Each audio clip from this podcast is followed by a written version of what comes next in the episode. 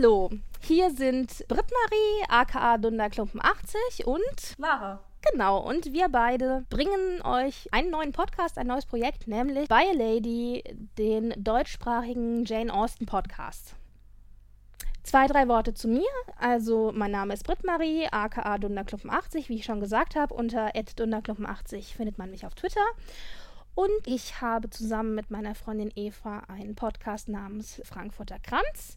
Uns findet man auch auf Twitter unter Frankfurter Kra1. Und es ist ein Klatsch- und Tratsch-Podcast, in dem wir zu einem kleinen Kaffeekränzen zusammenkommen und uns über die Welt der Schönen und Reichen austauschen, diskutieren. Was ja auch so ein bisschen Richtung Osten schon geht, ist ja auch die Welt so ein bisschen der Schönen und Reichen. Ja, und daher kann man mich vielleicht kennen und ansonsten bin ich ab und zu mal hier und da als Gast und auf Twitter ziemlich umtriebig. Kommt vorbei, edit mich, ich freue mich. Ja, woher kennt man dich?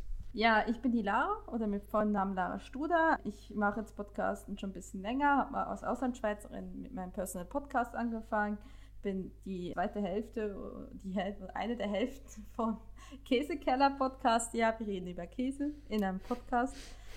Es, ja, es, alle schmunzeln immer. Ja, ich, ich ich finde es nicht, ich finde es gar nicht so speziell, aber okay. Ja, Käse ist eine tolle Sache. Aber gut, weiter zu Jane Austen. Ich bin, äh, bin auch noch äh, Teil von Hashtag Mensch und da das habe ich quasi gegründet und das leite ich auch ein bisschen. Das ist ein Podcast über Gesellschaftsthemen. Ja, mich kann man finden at DLAAA underline CH. Das ist die absolute grandiose Abkürzung für das Leben als Auslandschweizerin. Das ist auf Twitter.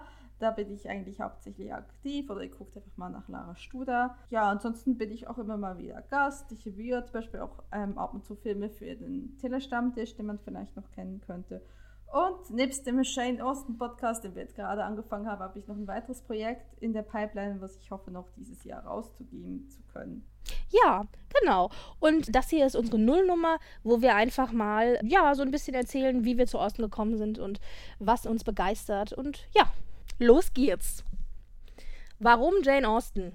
Okay, du nimmst mir die Frage weg. Nein. Okay.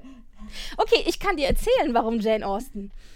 Ähm, ich liebe, liebe, liebe, liebe, liebe, liebe, liebe, liebe, liebe Jane Austen. Und warum liebst du, liebst du, liebst du, liebst du, liebst du, liebst du, liebst du Jane Austen?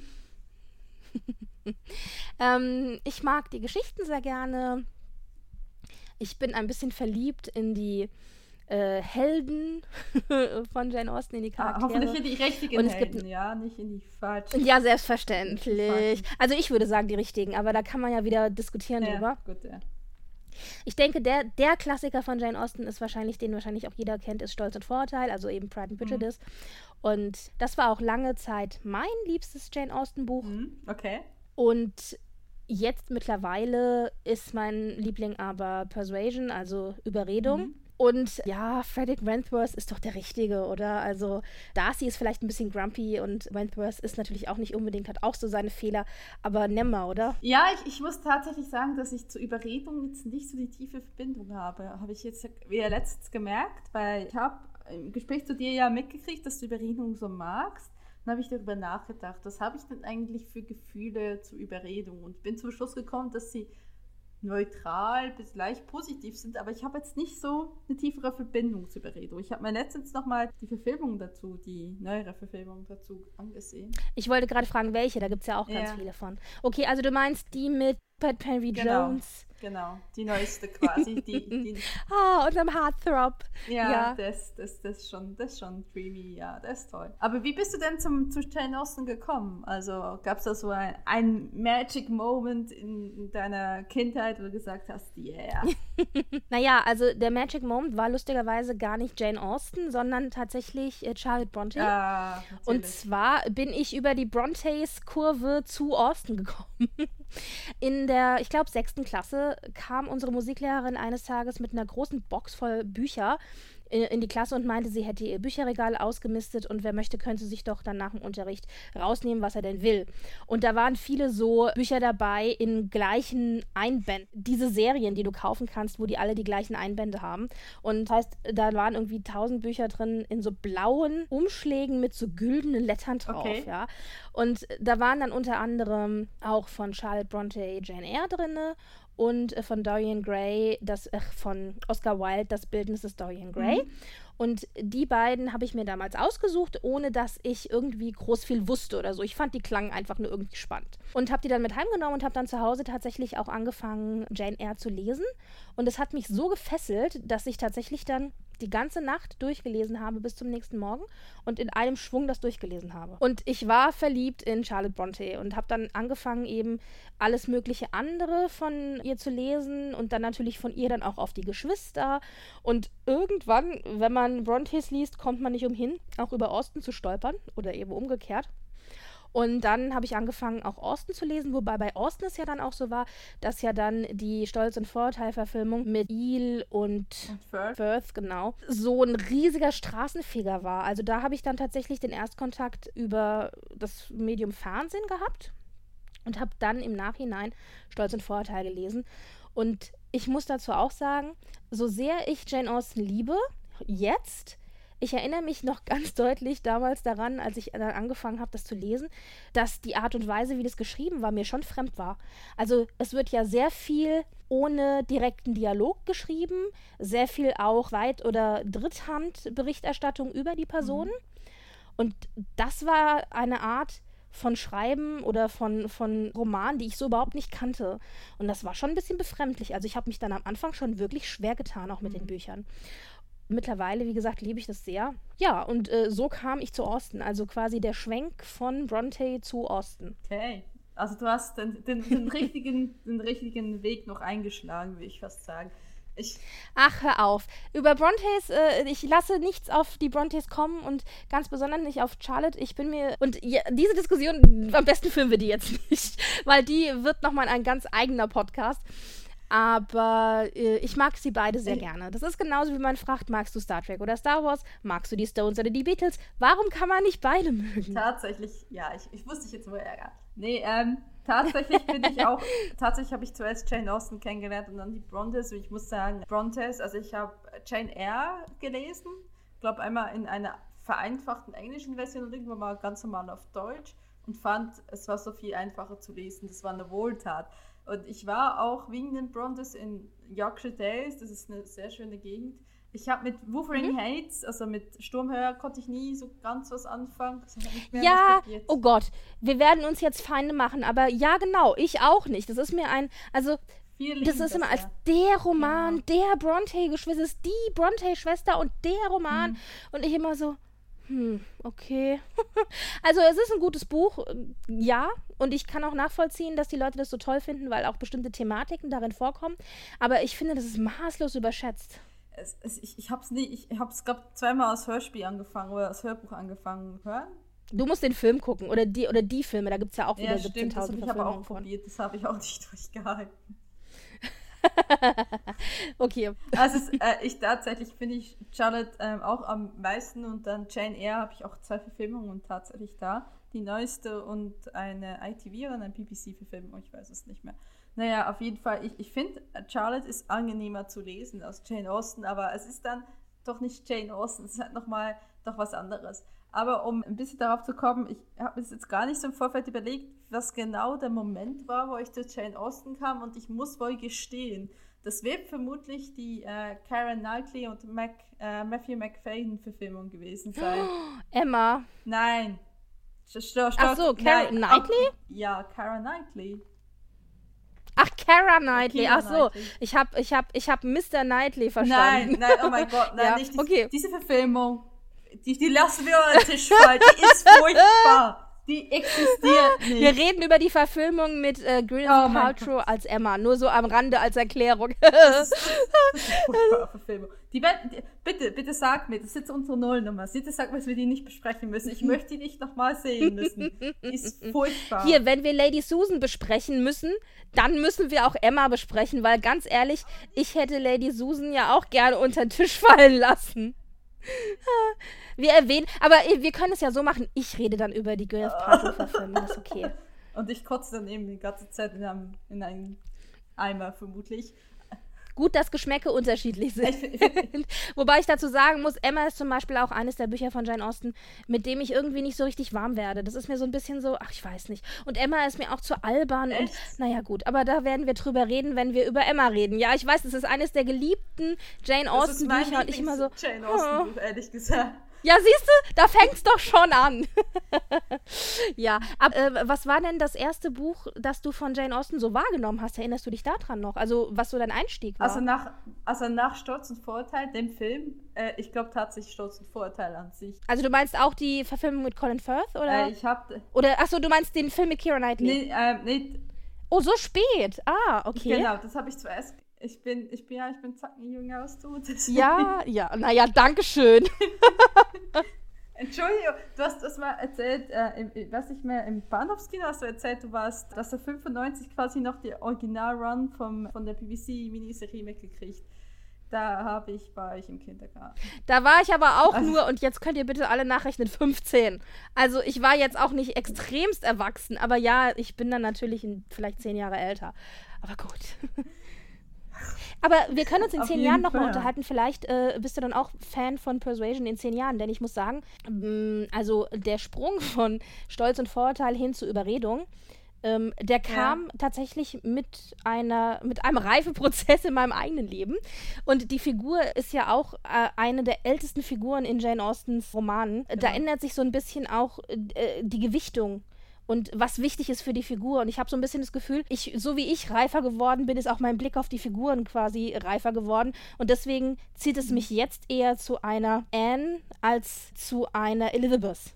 Aber das, wie gesagt, das ist nur meine persönliche Theorie. Deswegen, wer weiß, wie es in zehn Jahren bei dir aussieht. Also es gibt ja mal so Reifeprozesse, auch was äh, ein, das Werk eines Autors so ein ja. bisschen angeht. Das heißt nicht, dass ich die anderen nicht genauso liebe, aber halt nicht mehr so viel wie früher, nicht mehr so stark. Ich, ich wollte gerade sagen, ich wollte gerade sagen, mir, mir, ist es aber dann einem anderen Werk von dir gegangen, aber ich wollte nochmal ähm, einsteigen. Ja, tatsächlich, ich glaube, Sturz und Vorurteil, das erste, das ich dann auch gelesen habe dann habe ich, das heißt Verstand und Gefühl auf Deutsch. Ich will immer Sinn und Sinnlichkeit sagen, weil das die wortwörtliche Ja, wobei ähm, ähm, die Verfilmungen sind halt auch Sinn und Sinnlichkeit genannt worden. Es ist dann auch ein bisschen verwirrend, weil es eben nicht ja, Verstand und Gefühl genannt wurde in der deutschen Übersetzung, sondern eben Sinn und Sinnlichkeit. Genau. Ja. Da habe ich, da habe ich das, die, äh, die ungekürzte Fassung aus Hörbuch gelesen, die fand ich relativ gut. Und da bin ich dann immer mehr runtergerutscht quasi hatte sehr große Hochphase. Da bin ich dann, wie gesagt, auch auf, auf die 95er Miniserie von Stadt und Vorteil gestoßen. Ich glaube, das kam damals mit, das habe ich im Doppelpack mit North and South ähm, mhm. gekauft. Mhm. Wobei das, das ja jetzt auch nicht Jane Austen ist, aber ja, das geht halt auch so in die Richtung, ja, genau. Ja.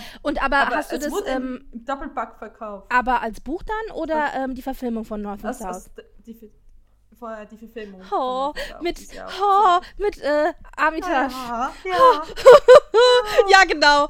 Okay, gut. Reden wir weiter. Auf jeden Fall, ich, ich glaube, ich bin da einfach so da reingerutscht. Und tatsächlich, ich weiß jetzt, um mal so hinzukommen, was ist dein wenigstens liebstes ähm, Werk von Jane Ja, also. Ach, das ist schwierig. Ich bin kein Freund von Okay. Ja, das ist, was ist denn deins? Ich muss mal ein bisschen nachdenken. also ich habe halt, also ich hatte halt so eine, so eine, ne, so eine Welle, habe gedacht, so voll geil, ey, jetzt nehme ich mir das nächste vor. Ich glaube, es muss immer, musste in meiner Ausbildung gewesen sein, also als ich 18 oder so war. Mhm. Dann habe ich mir Mansfield Park Ja, ich hätte ich gesagt, ja, ich kann es total nachvollziehen. Ich hätte jetzt, glaube ich, auch Mansfield Park ah. tatsächlich gesagt. Wobei ich dazu auch sagen muss, dass ich jetzt auch, also mit Lady Susan habe ich mich auch ein bisschen schwer getan, aber ich fand Lady Susan auf jeden Fall amüsanter als Mansfield Park. Mansfield Park ist auch eins von den Werken, die ich konsequent immer auslasse, wenn ich meine Jane Austen Rewatches oder meine Jane Austen Wiederlesebewegungen okay. mache. Mansfield Park ist, es wird immer abgestraft.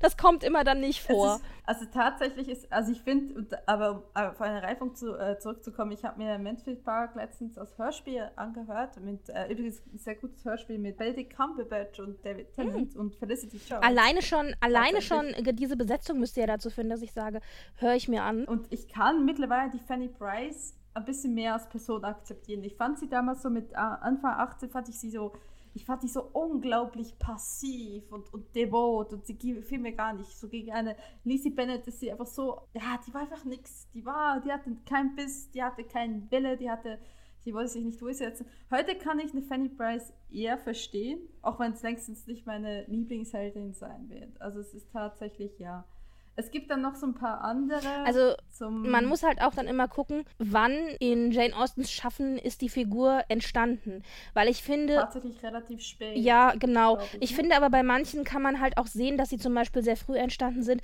Also wenn ich es richtig in Erinnerung habe, ich finde zum Beispiel auch Northanger Abbey ein Buch, das, äh, das ich auch so ein bisschen auch nicht so oft wiederholt lese. Ja.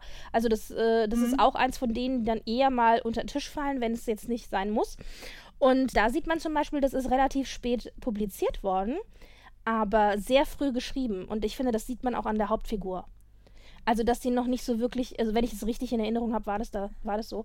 Und, und ich finde, da muss man immer gucken, wann ist es quasi entstanden und was war da gerade mit Jane Austen los. Denn das kann man schon, finde ich, an den Heldinnen und Helden, die sie dann in ihren Büchern hat, ganz gut ablesen. Und äh, mhm. wann ist es publiziert worden? So, äh, total. Also ich finde tatsächlich, muss ich sagen, ich habe ich Nothing Happy erst angefangen, das muss man irgendwann mal fertig lesen. Ich habe irgendwann mal mir angefangen, die Original, also die englischen Ausgaben zu kaufen. Und die finde ich tatsächlich zum Lesen relativ schwer, weil dann auch irgendwann mein Englisch an seine Grenzen mhm. stößt. Mhm. Aber es ist halt doch was anderes, halt da sie auf Englisch zu haben als auf Deutsch. Tatsächlich habe ich das jetzt noch nie durchgelesen, aber ich kenne halt die Felicity Jones Verfilmung mit J.J. Fallett den ich übrigens grandios finde in Jane Austen-Verfilmungen. Ähm, ist es die ITV-Verfilmung? Genau, ja, das, das ist nämlich auch die einzige, die ich kenne von Northanger Abbey. Ich kenne auch keine andere. Doch, es gibt eine uralte, glaube ich. Okay. Aber die ist richtig schlecht. Die ist mm, richtig mm. schlecht. Auf jeden Fall, ich, das ist auch ein relativ spezieller Roman. Also ich, es ist ja so, so ein Gothic-Grusel-Roman. Ja. Das merkt man so stark, dass sie da versucht hatten, Genre zu imitieren, was sie eigentlich normalerweise nicht schreibt. Was ja aber auch natürlich verständlich ist, wenn man weiß, dass es eben am Anfang ihrer schriftstellerischen Karriere war, wo sie eben selber ja. versucht hat, noch ein bisschen sich selbst als Schriftstellerin auch zu finden, wo sie Dinge ausprobiert hat, wo sie eben noch nicht so genau wusste, wie konzipiere ich das und welchem Genre möchte ich denn angehören und so. Also in dem Zusammenhang ist es total verständlich. Auch übrigens, was die Figur selber angeht, denn ich finde, Northanger Abbey ist das Buch, das am meisten von allen anderen Büchern das Lesen an sich und das Schreiben und Schriftstellertum und sowas in den Mittelpunkt stellt. Und da ist diese Hauptfigur mhm. auch sehr wichtig, die das eben auch immer quasi promotet und äh, die auch immer dargestellt wird als äh, jemand, der sehr viel liest und so. Und äh, das sind alles so Dinge, von denen ich denke, dass man da eventuell sagen kann, äh, dass es Parallelen tatsächlich auch zu Austin selber gibt. Es ist immer schwierig, man darf ja nie sagen, dass der, also der Autor ähm, ist identisch mit der Figur im Werk, aber gerade bei Austin weiß man auch, dass es da bestimmte Parallelen gibt. Also deswegen ist es halt auch immer sehr spannend zu gucken, in welchem Platz in ihrem Leben steht das jetzt gerade. Ja, das. Ähm, jetzt, jetzt sind wir ganz viel abgeschweift. Eigentlich war die ursprüngliche Frage ja, wie sind wir zu Osten gekommen? Also bei dir war es Stolz ich und Vorurteil und bei mir war es auch Stolz und Vorurteil. Also es war zwar ein Schwenker ja, über, über Bronte, aber und ich glaube nämlich, dass bei vielen es tatsächlich auch Stolz und Vorteil ist. Entweder tatsächlich in Film- oder Serienform und dann erst als Buch. Ja, und dann vielleicht als nächstes eventuell Emma und oder Verstand und Gefühl. Ich denke Emma wahrscheinlich sogar noch eher. Was, was, ist, denn, was ist denn deine Meinung zu Verstand und Gefühl? Hast du da irgendwie eine Erfahrung? Äh, also ich mag es und mhm. ich finde, es gibt ganz großartige Verfilmungen. Besonders die Verfilmung mhm. mit Emma Thompson und Hugh Grant, die ich sehr liebe. Ja. Äh, es gibt so ein paar, es gibt ein paar Sachen davon, äh, also in der Verfilmung, wo ich nicht so ganz glücklich mit bin. Aber so grundsätzlich mag ich das sehr gerne. Gerade bei Verstand und Gefühl ist natürlich meine Lieblingsfigur die Figur, die auch Emma Thompson eben spielt. Und also die, die mhm. große Schwester, die vernünftige und so, die quasi innerlich die ganze Zeit leidet. Und dann haben wir halt die kleine Schwester, die irgendwie macht, was sie will, die mich immer nur aufregt. Also, es gibt in den verschiedenen Werken Figuren, denen ich mich näher fühle und Figuren, denen, die ich nicht so mag. Aber ich, ich finde Verstand und Gefühl gut.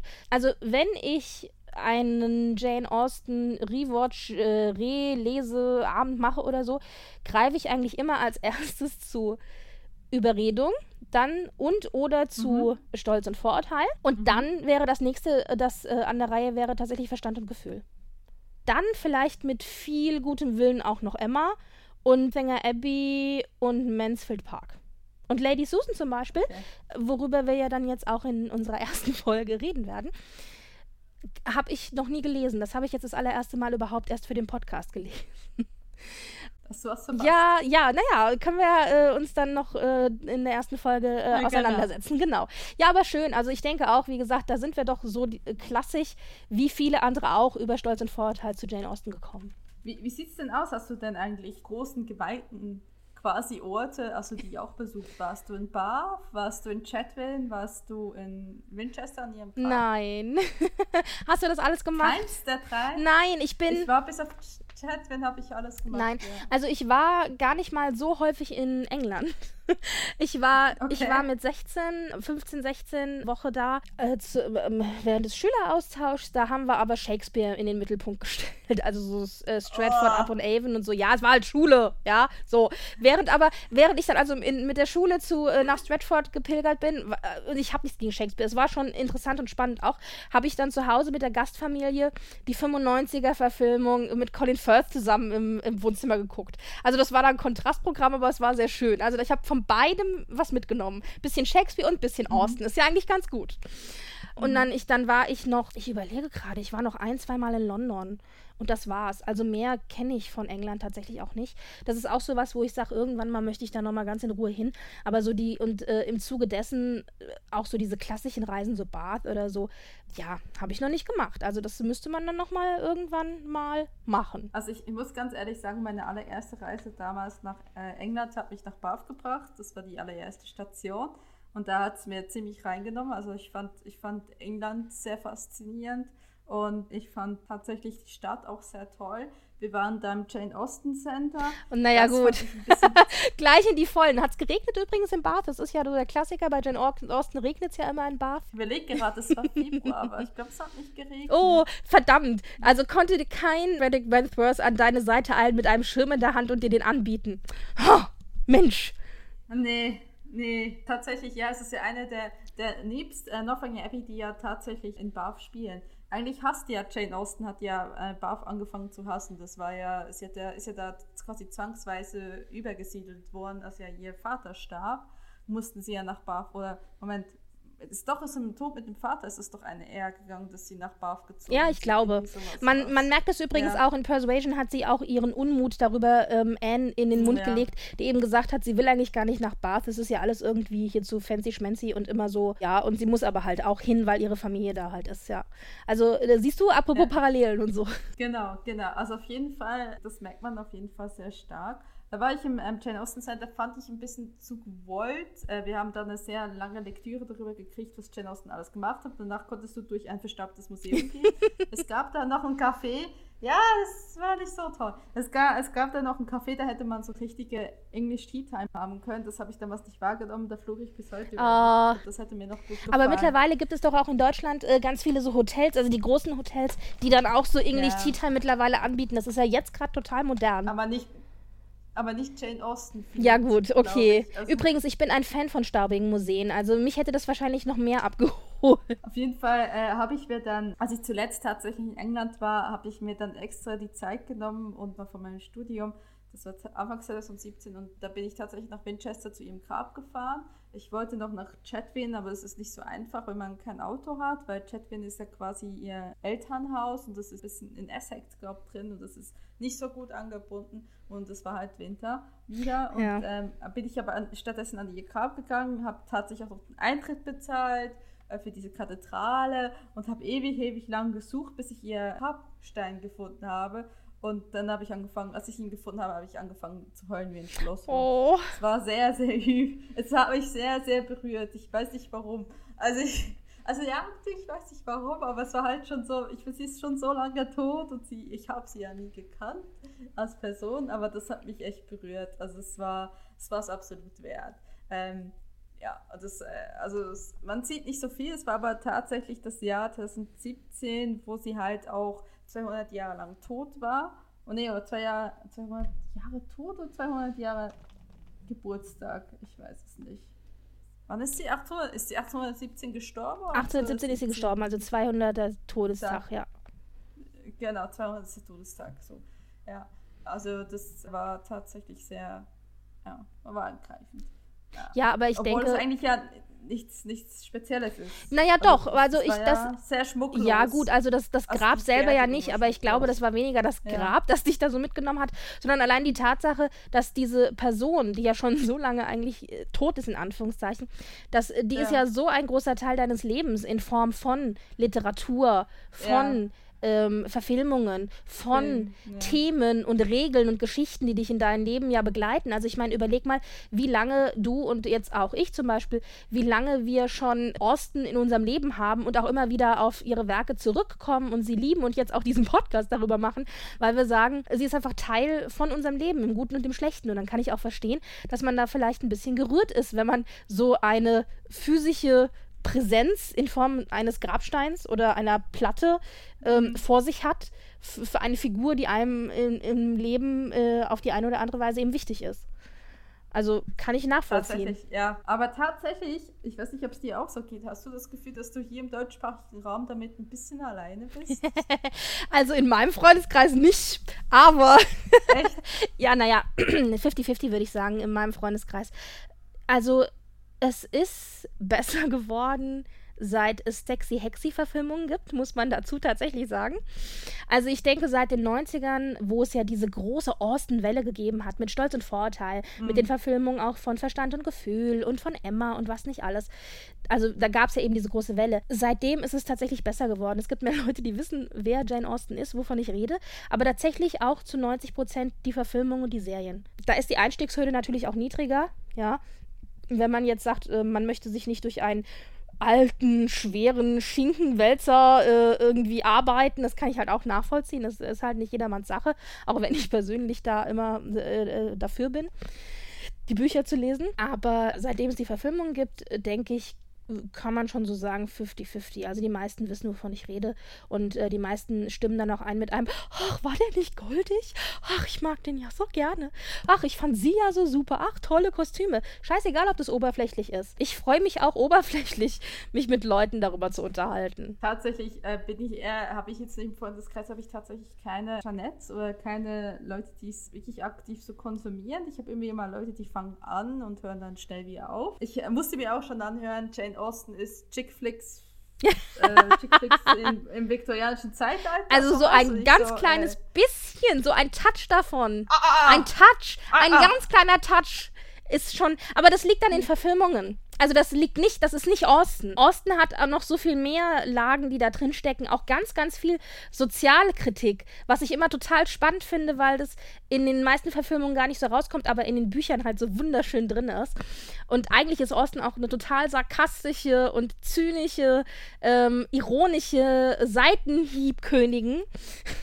und das kommt in den Filmen halt nicht so schön raus, äh, meistens. Aber Filme sind oft tatsächlich so ein bisschen so ein Chick-Flick aufgebaut. Das ist auch oft, wie die Werbung dann funktioniert. So nach dem Motto, "Oh, guckt euch Rupert Perry Jones an, unseren blonden Hero. Er wird bestimmt super sein. Bla bla bla. Und übrigens, ach, ist eine Jane Austen Story. So halt, weißt du? Aber ich habe tatsächlich das Gefühl, und ich, ich vielleicht ist das eine unpopuläre Meinung, aber ich habe das Gefühl, dass die Liebesgeschichte bei Jane Austen ist, ist eigentlich nur der Selling Point, also quasi das, was, was sie quasi ihren Verlegern gesagt hat, somit verkaufen wir es. Aber das Wichtige darum herum ist eigentlich, was um diese Lieben passiert und wie es passiert. Also ich finde die ganze Kritik und, und auch ihre Motive, die wirklich tatsächlich zeitlos sind und das viele Leute halt nicht sehen wollen oder können und halt, halt einfach nur Text lesen. Ich meine, der ganze Subtext, was dahinter ist, das ist, das ist so zeitlos und das ist so viel mehr als ein Chick-Flick. Und es tut mir wirklich weh, wenn man das Wort benutzt im Zusammenhang mit Jane Austen. Also da muss ich mich echt dann zurückhalten, nicht anfangen zu schreien. Also, Es geht gar das nicht. stimmt schon. Ich, ich bin da. Es gibt, es gibt Verfilmungen, die, die tatsächlich Chick-Flicks sind, aber das liegt tatsächlich in den Verfilmungen. Ja, ich kann das nachvollziehen. Ich bin auch deiner. Meinung, dass da wirklich ganz viel Sozialkritik drin steckt. Vor allen Dingen auch, weil ja Jane Austen auch aus einer, äh, aus einer weiblichen Perspektive in einer Zeit geschrieben hat, wo du als Frau wirklich einen schweren Stand hattest. Äh, also ich glaube schon, dass das auch sehr deutlich in den Büchern drin ist. Oder also das stimmt. Gleichzeitig Mhm. ist aber die Liebesgeschichte auch für mich etwas, wo ich gerne anknüpfe. Also auch ich habe meine Phasen, wo ich sage, ach Gott, ach ja, ich möchte eigentlich nur, dass Lizzie und Darcy zusammenkommen oder Anne und Frederick. Mhm. Und das ist schon auch was, was mir wichtig ist. Ja, also Es ist schon wichtig. Das, das will ich nicht damit sagen. Also ich also, finde, das ist beides. Für mich spielt es eine Rolle. Aber es gibt halt auch Tage, wo ich sage, ganz ehrlich, mir reicht die Chick-Flick-Schiene, in Anführungszeichen. Das, hm. Also nicht hm. immer, ja. Aber so manchmal denke ich so, und jetzt gucke ich mir mal, also jetzt spule ich halt mal durch Persuasion und gucke nur meine Lieblingsszenen. Ich weiß nicht, ob ich da alleine bin. Ich fühle mich immer so alleine. So, also, oder auch hier die 95er-Verfilmung von Colin Firth und äh, Jennifer Eel. Und so, okay, ähm, ich, ich äh, äh, äh, äh wie sagt man, verkleinere dann äh, drei Stunden oder sechs Stunden ähm, Versionen auf eine Stunde, indem ich von Lieblingsszene zu Lieblingsszene switche. ja, okay, so kann man natürlich die Dinge auch gucken. Aber ja. Ja, ich, ich kann das schon verstehen. Also ich, natürlich ist, finde ich, dass die ganze Liebesgeschichte hat schon einen zentralen Aspekt, das ist natürlich auch wichtig, aber ich finde halt, ich finde es halt so schade, dass die Leute darauf reduzieren. Ja, das stimmt. Deswegen, das stimmt. Das meine ich, das, das mein, weil es ist halt schon viel mehr dahinter. Ja, und, und es halt gibt auch noch so viele andere Figuren, die auch wichtig sind und ja. deren Schicksale einen als Leser oder als Zuschauer auch gefangen nehmen. Und das ist ja auch, glaube ich, das. Also, du hattest ja die Folge vom Bahnhofskino referiert. Da habe ich nämlich mit Patrick zusammen auch über die 95er-Filmung von Stolz und Vorurteil mich unterhalten. Und da meinte, während ich dann gesagt, oh, Lizzie und Darcy, ich hatte die Position, meinte er dann auch, dass er aber zusätzlich es noch ganz spannend fand, dass es diese ganzen anderen Nebengeschichten noch gab über, über, und die ganzen anderen Figuren, die halt auch irgendwie wichtig waren und die auch eine Charakterentwicklung gemacht haben und die auch spannend waren und dass das Ganze dann so ein Gesamtbild gegeben hat, das einfach spannend ist, auch für jemanden, der sagt, er ist vielleicht nicht nur an der Liebesgeschichte zwischen Darcy und Lizzie interessiert, zum Beispiel. Ja, durchaus. Und das finde ich ein bisschen, ja, ich, man sollte es darauf nicht reduzieren. Also es ist halt, ich finde, Jane Austen hat so viel mehr zu bieten als. Äh, oh, ja, das ist ja gut. Da können wir ja jetzt äh, im Folgenden hier für eintreten und mal sagen, okay, Leute, und das gibt es auch noch. Vielleicht genau. führt es ja auch dazu, dass der eine oder andere sagt, Mensch, ich setze mich doch noch mal hin und äh, schau mal ins Buch. Oder in den Film. In den richtigen Film. ja, da können wir uns natürlich, glaube ich, streiten. Was ist die richtige ja, Verfilmung? oh mein Gott. Ich kenne dich nicht mehr. Oh. Was denn? Ich habe doch noch gar nicht gesagt, was die richtige Verfilmung ist. Tatsächlich finde ich von Emma Romola Garay und ähm, Johnny Miller verfilmt. Du musst, du musst, ich bin mir so schlecht mit Namen. Ist das die ITV-Verfilmung? Du musst mir sagen, welcher Kanal es war. Es gibt die Gwyneth Paltrow-Verfilmung, die Hollywood-Verfilmung. Dann gibt's, dann ja. kenne ich noch die ITV-Verfilmung. Dann gibt es noch, ach, und dann gibt es noch die BBC-Verfilmung. Wahrscheinlich ist es die BBC-Verfilmung, die du meinst, glaube ich. Ja, das kann gut mit sein. Mit der dunkelhaarigen Emma? Nee, das ist mit der blonden Emma. Hm. Vielleicht ist es doch die ITV-Verfilmung, die du meinst. Ah, ja, ja, ja. Naja, aber wir können ja über Emma können wir dann reden, wenn es soweit ist. Genau, aber das finde ich also auch total ich, ähm, spannend zum Beispiel, denn ähm, auch wenn Emma jetzt. BBC. BBC, okay. Das finde ich aber total spannend, denn auch wenn Emma jetzt zum Beispiel, und gerade auch die populären Werke von Austin haben ja auch ganz viele Verfilmungen. Und hier reden wir, mhm. und wir reden ja jetzt auch nur über die neuesten, sagen wir mal die letzten 20, 30 Jahre. Wie viele BBC-Verfilmungen von Jane Austen-Werke gibt es, die eben diese klassischen Costume-Drama-Verfilmungen sind, wo im Grunde eigentlich nur mitgedreht wurde, wie das Ganze auf der Bühne inszeniert wird, weißt du? Das haben wir ja auch ganz, ganz viel, ja. diese ganz klassischen Bühnen-Costume-Drama-Verfilmungen der BBC aus den 70ern, aus den 60ern, aus den 50ern. Ich weiß nicht, wie viele äh, Verfilmungen es von Stolz und Vorurteil gibt. Also ich denke bestimmt mindestens mal 20. Ja, also und die können wir ja auch nicht alle gucken. Das, können wir ja gar nicht leisten. Ich, ich wollte gerade sagen, es gibt zum Beispiel eine Schwarz-Weiß-Verfilmung, ich glaube aus den 40 Ja, mit, aber weißt du, warum man die gucken muss? Laurence Olivier spielt Darcy. Laurence Olivier, hallo? Also ich meine, dann muss man das gucken. Dass diese Verfilmung, die habe ich tatsächlich gesehen. Also und nicht nur, und Greer Garson spielt äh, Lizzie. Und ich mag Greer Garson total gerne und ich mag Laurence Olivier total gerne. Und sie sind so falsch für diese Verfilmung. Und diese Verfilmung ist so schrecklich aber die beiden Schauspieler sind so toll. Also ja, so, so, so viel dazu. Also da, da reden wir gleich nochmal. Das geht nicht. Ich kann jetzt nicht schon anfangen, hier mein Fangirl, mein Inneres auszupacken, geil. wenn wir noch gar nicht über Stolz und Vorteil reden. Aber ja, wir können das nicht alles leisten, wir können es nicht alles sehen, aber ich denke, wir haben schon, glaube ich, wenn wir uns zusammennehmen, relativ viele Verfilmungen der Stoffe gesehen. Genau, und wir konzentrieren uns auf 60. Und was wir ja jetzt gerade erst gehört haben, es gibt jetzt eine neue Verfilmung, äh, glaube auch ITV, ne, über Sandition. Ja, ähm, genau. Oder heißt es nicht Sanditon? Ich glaube, oder? Also, ja, ich weiß man Ich glaube Sanditon, da, da kommen wir auch schon, da kommen wir auch schon wieder zu. Auch manchmal mit den Nachnamen der Figuren, wo ich mir denke, oh, war das jetzt so oder so? Naja, aber ja, die äh, ist jetzt mehrfach angekündigt worden, Bildmaterial ist rausgekommen und wird auch bald jetzt kommen, ja. Ich bin gespannt. Ich muss ganz ehrlich sagen, dass ich genau, dass die, Frag äh, die ähm, Fragmente, also The Watsons und Sanditon, habe ich beide nicht gelesen. Ja, ich auch nicht. Deswegen finde ich das total spannend. Also ich muss sagen, die Hauptwerke habe ich eigentlich alle gelesen. Also Lady Susan mhm. hatte ich ausgelassen, das gebe ich zu. Und von den Jugendwerken beziehungsweise von den Fragmenten habe ich Teile angelesen aber nichts davon mhm. komplett gelesen. Das heißt, wenn man sich jetzt tatsächlich okay. auf die etwas unbekannteren Bruchstücke oder äh, sehr, sehr frühen Werke von Austin bezieht, dann sind die für mich auch neu. Und das finde ich aber auch nochmal extra spannend. Ja, die Frage ist, kann absolut. man sich ein Jane also Austen-Fan nennen, wenn man nicht tatsächlich alles von Jane Austen gelesen hat? Aber ja. Ach du Schande. Nein, da sind wir beide keine ja, okay, Jane Austen-Fans, oder? Also, wenn es danach ging. Ihr werdet merken, diesen, diesen, diesen Podcast jetzt die nächsten 50 Jahre noch geben, weil wir so viel Stoff haben dann hinterher der wir auch bearbeiten müssen. Wo wir gedacht haben, es muss so ein okay. Also wir hatten uns überlegt, dass wir gerne über die Hauptwerke von Jane Austen erstmal reden möchten. Mhm. Und zwar in der Schreibreihenfolge. Also nicht in der genau. Veröffentlichungsreihenfolge, denn da ist es ja oft so, wie wir jetzt auch gehört haben, haben wir ja drüber geredet, gerade mit Northanger Abbey und so, dass mhm. die Sachen oft auch früher entstanden sind, aber eben später publiziert worden. Und wir hatten uns überlegt, wir reden über die Hauptwerke und in der Schreibreihenfolge. Und das würde bedeuten, dass nach dieser Nullnummer heute die erste Folge über Lady Susan gehen würde. Wir mhm. haben die äh, Bruchstücke genau. und die Jugendwerke und Epistoral und Stories und so weiter, Epistolalen und so, haben wir mal ausgelassen, das haben wir mal ausgeklammert. Das können wir vielleicht irgendwann mal machen, wenn wir Bock haben, machen als Zusatz. Zusatz genau. genau. Aber wir reden jetzt wirklich von den abgeschlossenen, oder nicht abgeschlossen, aber von den Hauptwerken und doch auch abgeschlossen eigentlich.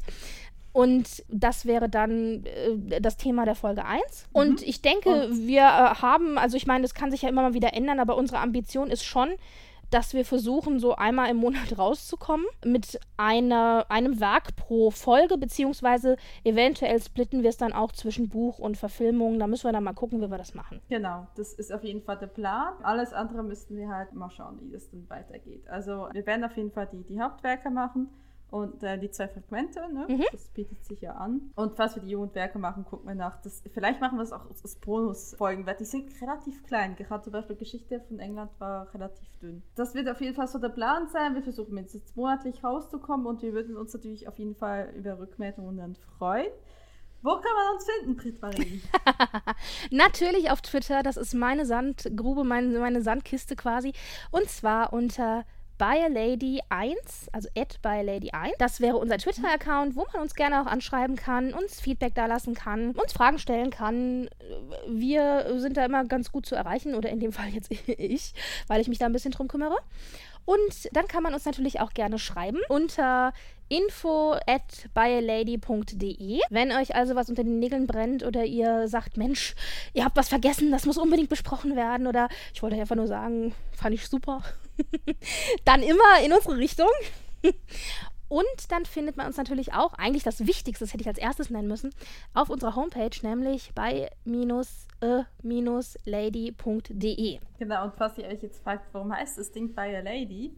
So hat nämlich die Jane Austen quasi, sie hat auf ihren ersten Werken stand nicht Jane Austen bei Jane Austen, sondern immer nur bei a Lady, weil sie halt anonym bleiben wollte. Zudem war es halt zu, zu, der damaligen Zeit auch nicht so einfach, als Frau zu publizieren. Deswegen ist es, ja. finde ich, tatsächlich überraschend, dass sie mit bei, also es war anonym dadurch, dass sie by a Lady äh, geschrieben hat, aber die Tatsache, dass sie schon mhm. Lady geschrieben hat, schon allein das finde ich eigentlich erstaunlich, in, ein bisschen erstaunlich. Gerade auch im Vergleich zu, dem, zu den Brontes oder auch zu Charlotte Bronte, die er als Mann veröffentlicht hat also unter dem Pseudonym eines ja. Mannes. Das ist aber auch nochmal eine ganz andere Geschichte, wenn wir ähm, über Jane Austen vielleicht so an sich noch ein bisschen reden. Ja, mhm. aber deswegen, wie gesagt, äh, der Name unseres deutschsprachigen Jane Austen Podcasts by a Lady. Oder in dem Fall ja eigentlich by Two Ladies, aber das kann man ja nicht einfach so ändern. Genau, ähm, ja. Und wir sind übrigens der erste deutschsprachige Jane Austen Podcast. Das finde ich ja, es ist zwar irgendwie eine Ehre, aber es ist auch ein, ein absolutes Makel. Das geht ja gar nicht eigentlich. So. Und in diesem Sinne, wir hoffen, dass ihr fleißig mithört Rückmeldung gibt, wie gesagt, wie sie schon das so schön sagte, und dass wir auf, euch auf jeden Fall auch für die Welt von Jane Austen irgendwo begeistern könnt und dass ihr auch rausgeht und dieses Wort bitte schön weitertragt, damit wir nicht alle so einsam sind hier im deutschsprachigen Raum. Und bis dahin, ich werde dann euch alles Gute und man hört sich das nächste Mal bei Lady Susan. Tschüss. Tschüss.